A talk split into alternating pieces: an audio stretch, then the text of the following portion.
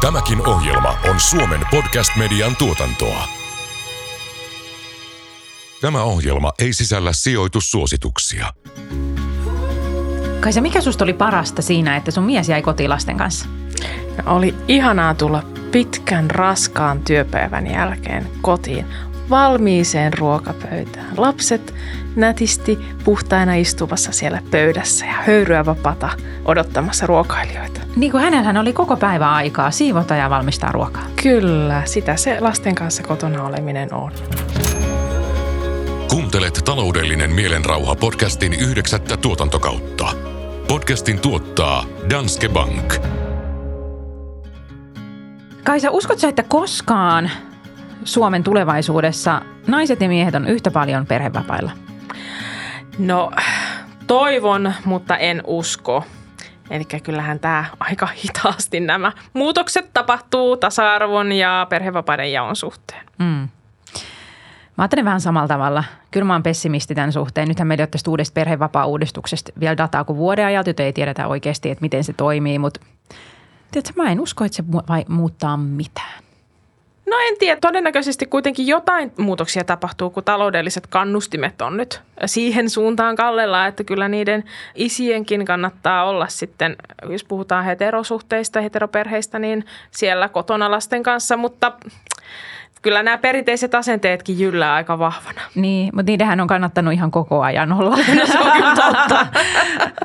Se on kyllä totta.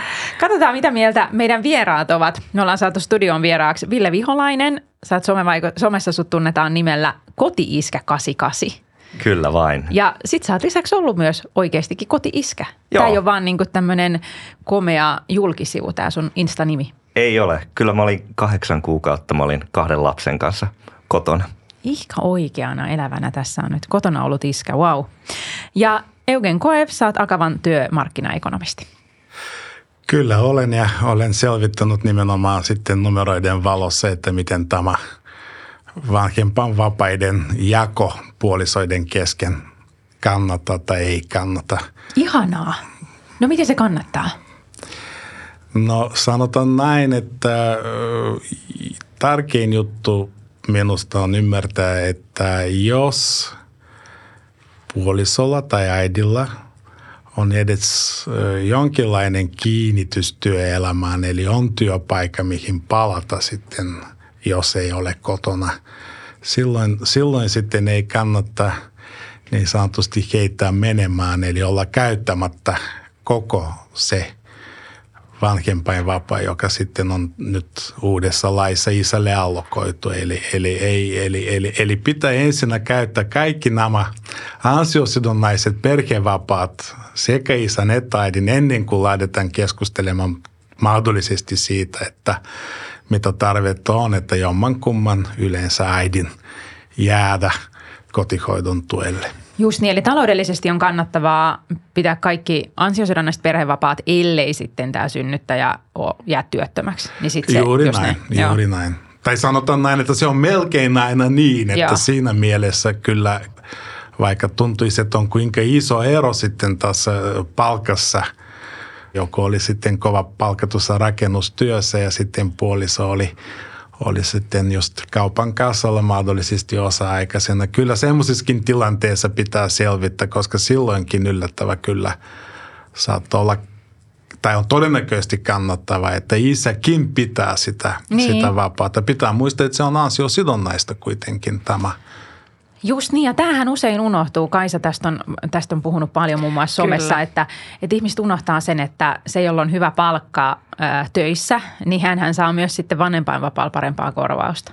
Väännäs nyt vielä rautalangasta. No se on todennäköisesti suhteellisen pieni se pudotustuloissa, mitä voisi ajatella, koska se ansiosidonnainen toki ei ole niin kuin täysmääräinen, että sä et saa vastaavaa rahaa kuin palkkatyössä, mutta kun verotus on progressiivista, niin se sun veroaste putoaa ja sitten ne puhutaan aika pienistä eroista. Ja tietenkin mähän tämmöisenä Excel-nörttinä silloin, kun meillä oli vauva. Sä tunnin perusteella laskit, että miten kannattaa olla kotona. Tein Excel-laskelmia, mutta ne on kyllä aika monimutkaisia laskelmia.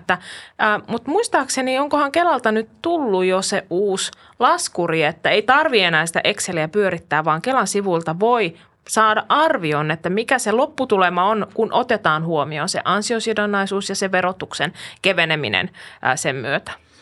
Juuri näin, se laskuri on kyllä olemassa, mutta se ei ole sitten se perhevapaa laskuri, siinä oli toinen nimi, mutta siinä on juuri idea se, että voidaan sitten syöttää nämä tarvittavat tiedot, eli siinä nähdään sitten näiden molempien puolisoiden tulot ja tilanne, ja sen perusteella kyllä voi tosiaan arvioida, että mitä tapahtuu. Mutta pitää muistaa myös just se, että se toinen, että ansiosidonnaisuuden lisäksi pitää myös muistaa, että tämä koitovapaa, että se korvaus on kuitenkin todella pieni. Eli jos käy työssä sitten kuitenkin, vaikka palkka olisi pieni, se on jotain aivan muuta kuin tämä muutama sata kotihoidon tuki. Kyllä. No mitäs Ville? Silloin kun te päätitte, että sinäkin jäät kotiin tai ylipäätänsä päätitte, että miten perhevapaat jaettiin ja nyt teillä on syntynyt uuskin vauva ja tämä on jälleen ajankohtainen asia, koska yksi lapsi on kotihoidossa, niin mietittekö te näitä raha-asioita ollenkaan? Mietittiin. Mä en ole kauhean Excelin ystävä, joten ihan kauhean laajaa Excel-taulukkoa ei kyllä tehty, mutta kyllä me niitä mietittiin, että miten se taloudellisesti vaikuttaa, mutta ehkä eniten kumminkin siinä vaikutti se, että me haluttiin molemmat jäädä sinne kotiin. Eli meillä on jotenkin alusta asti sellainen, me oltiin tosi innostuneita sitä vanhemmuudesta myös ja sitten oltiin alusta asti mietitty sitä vanhemmuutta niin kuin tasa-arvoisesti. Meille syntyi 2 lasta aika lyhyen aikavälin sisällä niin sanotusti samalla silmillä mentiin. 1,5 vuotta siinä oli eroa ja puoliso oli kumminkin pitkään kotona, mutta sitten mä olin sitten vielä se 8 kuukautta ja puoliso meni töihin ja ennen kuin päiväkotielämä sitten alkoi. No se on kiva kuulla, koska aika usein näihin taloudellisiin syihin niillä myös perustellaan sitä, että isä ei jää kotiin. Ja näissä, niin kuin muistelen Akavankin tutkimuksen, missä oli niin tai näin, niin lopputulos oli se, että taloudellisesti voitiin argumentoida, että äidin kannattaa jäädä kotiin ja isän kannattaa olla töissä. No sanotaan näin, että minun käsitykseni on tosiaan, että aika usein tätä argumenttia heitetään ihan vaan sen takia, koska se kuulostaa paremmalta tänä päivänä noin niin kuin julkisesti esittää kuin se, että olen sitä mieltä, että miehen paikka on työelämässä ja äidin paikka on kotona vauvan kanssa. Että kun näin ei kehtaa sanoa, pitää sitten keksiä jotain, joka on noin niin kuin kuulijan kannalta tai lähinnä itsensä kannalta miellyttävämmältä. No mitäs Ville, saitko sinä ihmetteleviä kommentteja tai näkyykö jotain asenteita tähän kotiin jäämiseen liittyen? Tuli sekä että. No tuli semmoista, tiedätkö, sankarin viittaa aseteltiin paikalle. Et sellaista vähän niin kuin yli ihailua, kun kumminkin olin vain vanhempi, joka jäi lastensa kanssa kotiin. Mä en usko, että äidit saa semmoisia hurraa huutoja mistään. Mutta sitten tuli myös ehkä semmoisia naljailevia kommentteja, mikä ehkä kertoo nimenomaan siitä asenteesta, että aijaa jäät äidiksi kotiin tai muuta tällaista. Mikä ei ole ehkä ajateltu, että se on pahalla ilkeyttään sanottu, vaan vähän niin kuin huumorin varjolla, mutta se asenne sieltä paistaa tosi rajustikin esiin sitten. Kyllä. Mutta miksi sun mielestä, Eugen, on tärkeää, että perhevapaat jakaantuisi tasaisemmin, niin kuin jos ajatellaan Suomen taloutta tai työmarkkinoita? Tietenkin siis ajatus on sitten se, että todella pitkiä katkoksia työurassa sitten vaikeuttavat ikään kuin paluuta työelämään ja ne saattavat aika perusteellisesti tuhota sitten ikään kuin uramahdollisuudet. Eli ikään kuin vaikka palaisi työelämään sitten loppuelämäänsä joutuu olemaan sitten varsin vaatimattomissa töissä ilman erilaisia etenemismahdollisuuksia ja sitten on ajateltu, että se on huono ja epätasa-arvoinen asia, joka näkyy sitten todennäköisesti vielä eläkkeeseen ja niin poispäin, mutta minusta se nyt ei ole ainoastaan ja välttämättä edes pelkästään taloudellinen kysymys, koska kun lähdetään vain taloudellisesta näkökulmasta, ikään kuin syntyy tämä mielikuva, että tätä tehdään naisten takia sitten tätä juttua, että ikään kuin, että se miehille se on vaan niin kuin samantekevä, mutta toisaalta Kyllä se tämä asennemuutos on erittäin tärkeä myös senkin takia, koska voisi kuvitella, että samalla kun kaikki naiset eivät ole välttämättä pääosin uraorientoituneita myös osa miehistä. Nyt tilannehan on sitten se, että luo hyvä siteen lapsiin kyllä. Se on varmasti myös erittäin tärkeä asia, joka ei ole taloudellinen näkökulma. Eli halutaan sitten nähdä, että tämä perhe-elämä, että siinä sitten loppujen lopuksi on hyvin vähän asioita, jolla, jos ollenkaan, jolla sitten sillä, että onko kyse äidistä vai isästä, on oikeasti merkitystä. No olisi kyllä hienoa, että meillä olisi semmoinen yhteiskunta, että tällaiset niin kuin sukupuoliroolit ei määrittäisi meidän valintoja ja perinteiset asenteet, vaan jokainen voisi tosiaan itse niin kuin sitten päättää näitä, niin kuin, että miten haluaa sitä elämänsä elää. Eikö se olisi hienoa? Utopia. Ois, ja kyllä mä kaipaisin siihen enemmän roolimalle, että jos miettii vaikka meidän korkean tason poliitikkoja, ministereitä tai tasavallan presidenttiä, niin kyllä mä olisin toivonut, että sieltä olisi tullut joku niin kuin enemmän näitä perhevapaapätkiä. Niin eikö Antti Kaikkonen taisi olla ministeri, joka jäi perhevapaalle ja just kuumimpaan aikaan, että tuhoako hän nyt Suomen NATO-jäsenyyden? No ei tuhonnut, päästiin sinne sitten kuitenkin, vaikka yksi mies oli sitten siellä vaihtamassa vaippoja. Mutta jo muistan, että siinä oli tällaista kohua, mutta se oli ihailtavaa, että vielä tollaisessa tilanteessa niin kuin pitää sen linjan, mitä perheessä on sovittu. Puoliso oli menossa töihin ja hän oli ministeri, mutta muuten mun mielestä tämmöisiä esimerkkejä kaivattaisiin lisää. Niinpä. No mitäs Ville, onko sä sun lähipiirissä toiminut esimerkkinä tai minkälaisia keskusteluja sulla on ollut muiden isien kanssa, että näitä niin kuin perhevapaiden jaosta? No varmasti ollaan ollut jollain lailla esimerkkinä. Ylipäätään kaveriperheestä oltiin ensimmäisiä tai ainakin ensimmäistä joukossa, jotka sai lapsia, joten se oli niin kuin uuden edessä. Ja kyllä mä tuohon mietin, että kyllä sillä puolisolla on myös tosi iso ratkaisu siihen, että mäkin jäin vaikka perhevapaalle. Hän olisi voinut ihan yhtä hyvin sanoa, että mitä, että älä nyt tollaisia, pysy siellä töissä. Tavallaan, että me keskusteltiin siitä, että kyllä sitä kannattaa keskustella muutenkin kuin vaan se rahan kiilto silmissä, vaikka se talous tietysti on tärkeä ja koskettaa monia, mutta siinä on myös aika paljon muita asioita sitten. Niin, usein varmaan puhutaan rahasta siksi, että se on ehkä helpommin mitattavissa kuin vanhemman suhde lapseen, joka luonnollisesti on äärimmäisen tärkeä asia. Ja sitten kun me tiedetään, että naisten palkat ja eläkkeet, eli koko se niin kuin loppuelämän ansiotaso on pienempi kuin miehillä. Ja puhumattakaan asemasta työmarkkinoilla, että miten riskaapelina pidetään nuorten naisten palkkaamista ja naisilla on enemmän näitä niin kuin lyhyitä työsuhteita ja muuta. Että heihin selkeästi kohdistuu semmoinen niin kuin riski siitä lisääntymisestä. Ja sitten se vaikuttaa siihen, että eläkkeilläkin ollaan köyhimpiä kuin miehet, niin siksi meillä on usein tässä tämä talousnäkökulma, koska kyllähän se nyt on sääli, että jos se tekee 3 lasta, on 10 vuotta kotona ja tulee ero ja sitten sä niin kuin eläkkeelläkin tulonsiirtojen varassa. Niinpä. Ja sitten vielä, kun tätä rahaa pidetään niin kylmänä asiana, kun paljon tärkeämpää on se rakkaus lapsiin ja heidän kanssaan vietetty aika, niin eihän raha ole rahaa. Rahahan on väline mahdollistaa elämässään asioita. Esimerkiksi jos tulee ero, niin on aika kiva, jos on omia säästöjä tai työpaikka, että voi mahdollistaa semmoisen kodin, missä vaikka lapsille on oma huone. Tai semmoinen, ettei niinku tarvi huoltajuutta päättää vaikka sillä perusteella, että kummalla on varaa niinku mahduttaa ne lapset sinne omaan kotiinsa. Tai yleensäkään pystyy eroamaan. Niin, sekin vielä. Jos kokee, että ei ole rahaa erota, niin kyllä se on mun mielestä aika iso. Mutta rahahan on asia. Nimenomaan se, millä hankitaan koti, hankitaan niille lapsille kurahaalarit ja näin. Että eihän se ole vaan rahaa, vaan sehän nimenomaan mahdollistaa tämmöisiä lämpimiä asioita.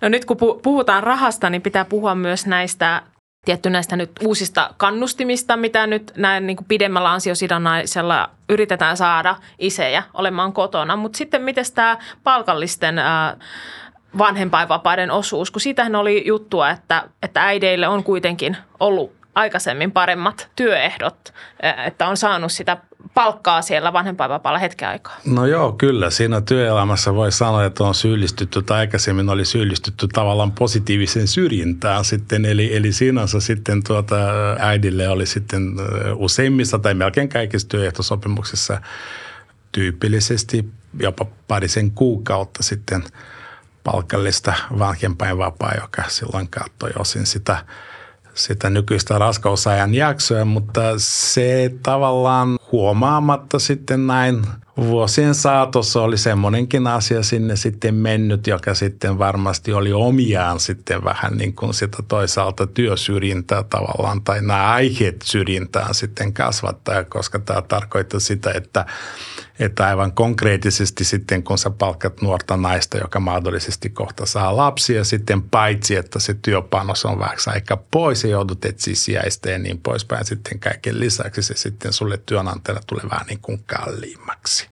Sanotaan näin, että suurimmassa osa työehtosopimuksen Akavan kentässä sitten ymmärtääkseni kaikissa sitten on tultu semmoisen tilanteeseen, eli on sitten tasa-arvoiset vanhempainvapaat, eli perussääntö on se, että sekä isälle että äidille tai molemmille puolisoille on sitten allokoitu kuukauden palkallista vanhempainvapaat. Tämän lisäksi tietenkin äideille sitten tulee edelleen noin kuukauden, raskauskauden aikana palkallista vapaata. Eli oikeastaan kävi niin, että kokonaisuudessa sitten tämä äitien asema taas suhteessa se ei heikentynyt, mutta sitten isien asema parani. Mm.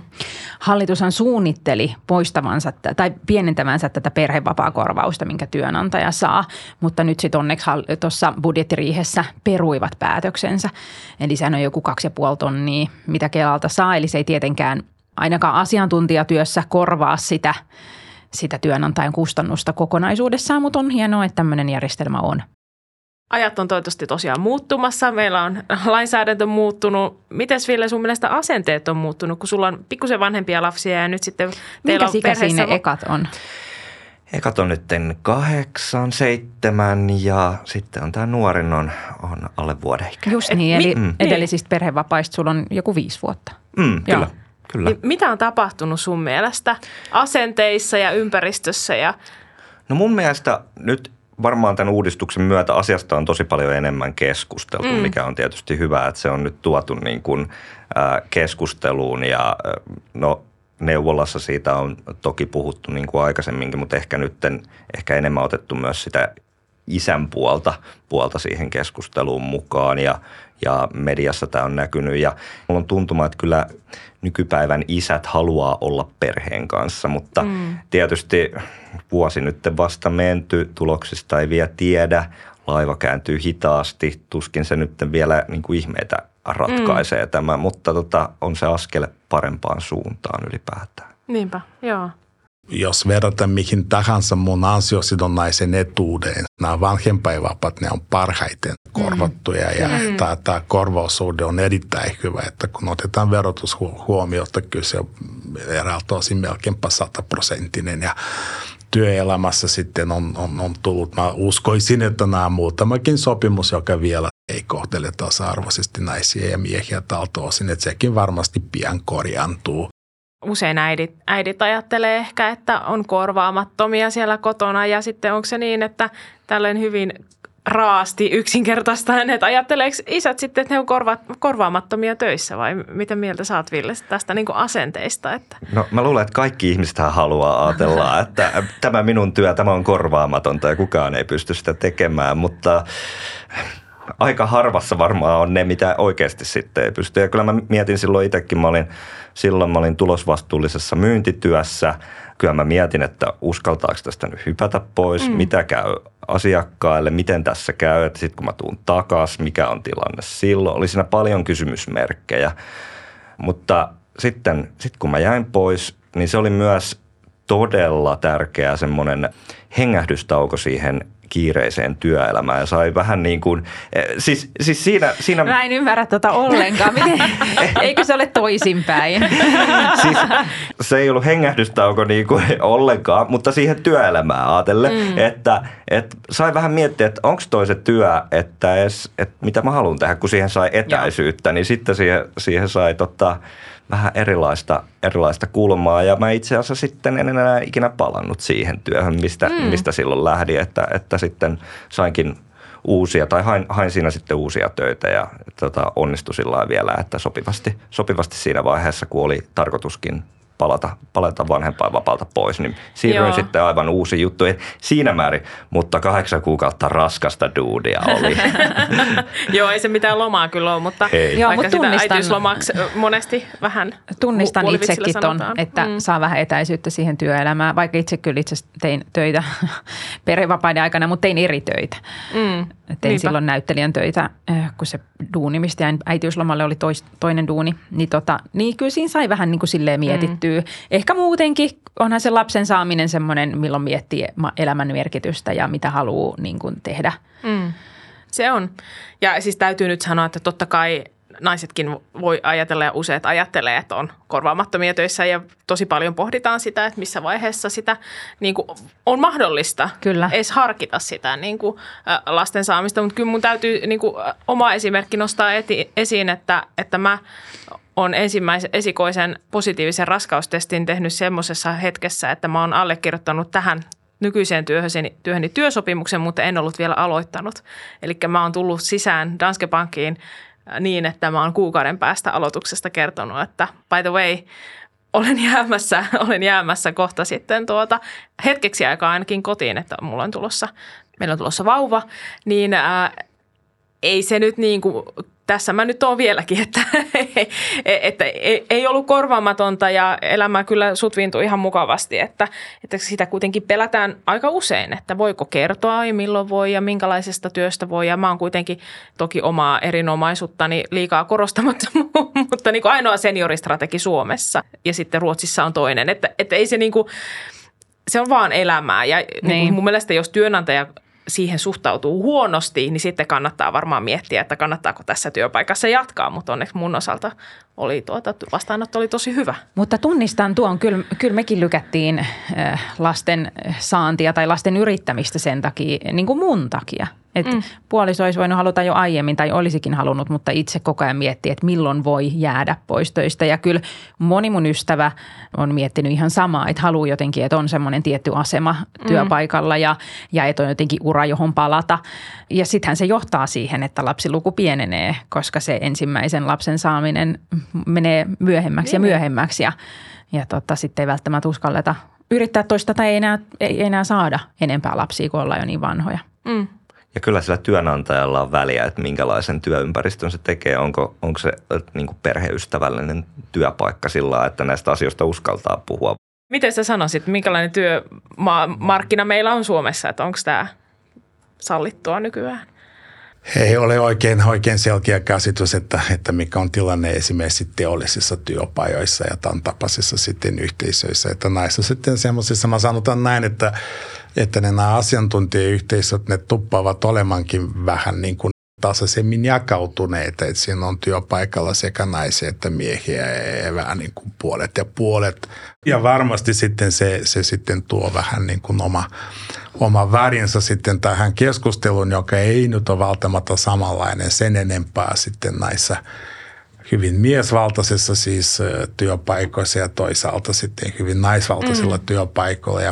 Mutta kevennyksenä mä olisin todennut vaan tuosta korvaamattomuudesta, että mä en muista aikana oli jotain semmoista työmarkkinakiista ja sitten oli nämä meidän aikaan ylemmät toimihenkilöt sitten, ne oli jossain mielenosoituksessa, joka oli aika minusta mielikuvituksellinen siinä mielessä, että se ei marssittu minnekään kaduilla enää, mutta kaikilla oli työpaikalla sitten semmoinen siis rintamerkki, jossa luki en ole korvaamaton.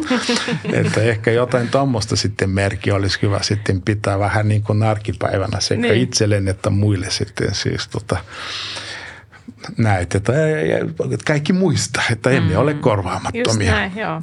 Ja tietty laajempi keskustelu on myös kaikki nämä jaksaminen työssä ja näin edespäin. Ja tietty se perhe-elämä voi olla sitten monelle semmoinen tosi tärkeä asia, että mihin mun mielestä kyllä niin kuin mä toivoisin, että kaikki vanhemmat heräisivät siihen.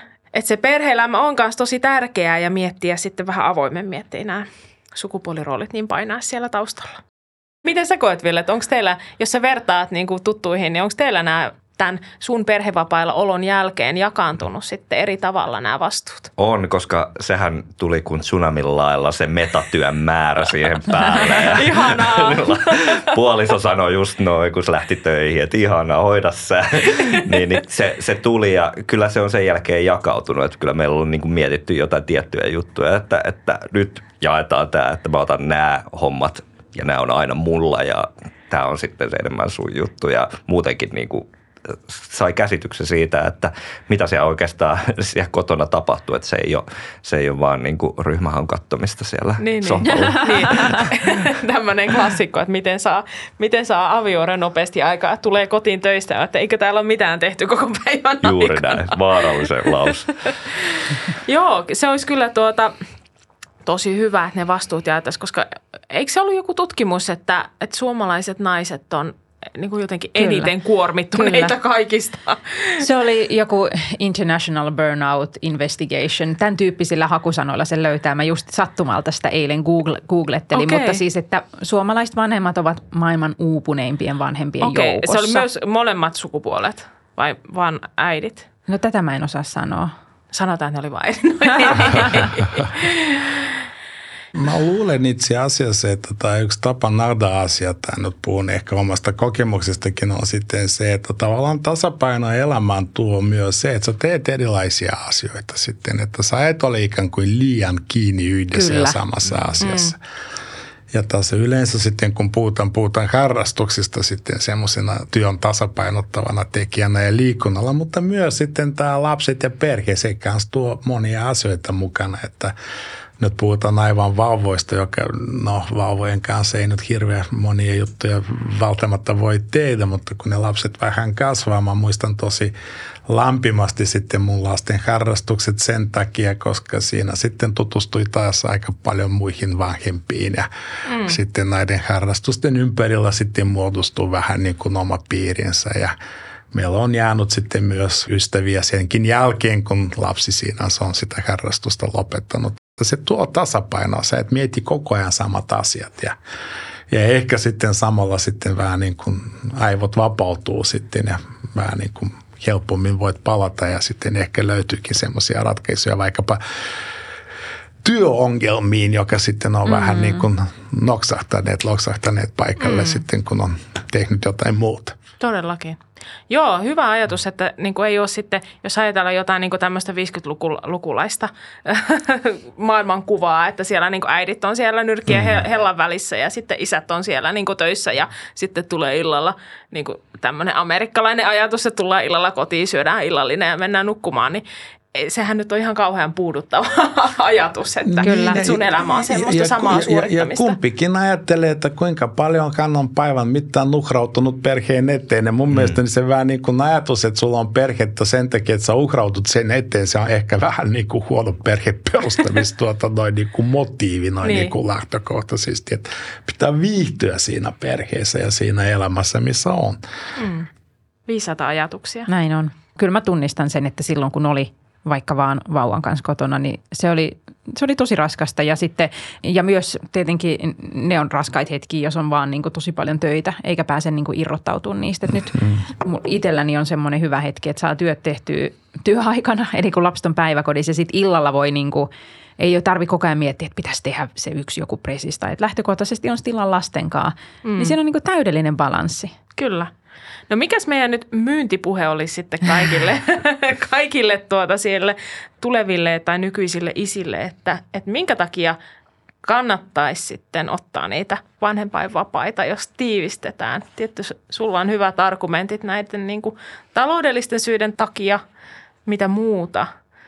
Niin, no se ensimmäinen on sitten se, että selvittäkää asia kunnolla, te saatte tai todennäköisesti yllätytte positiivisesti.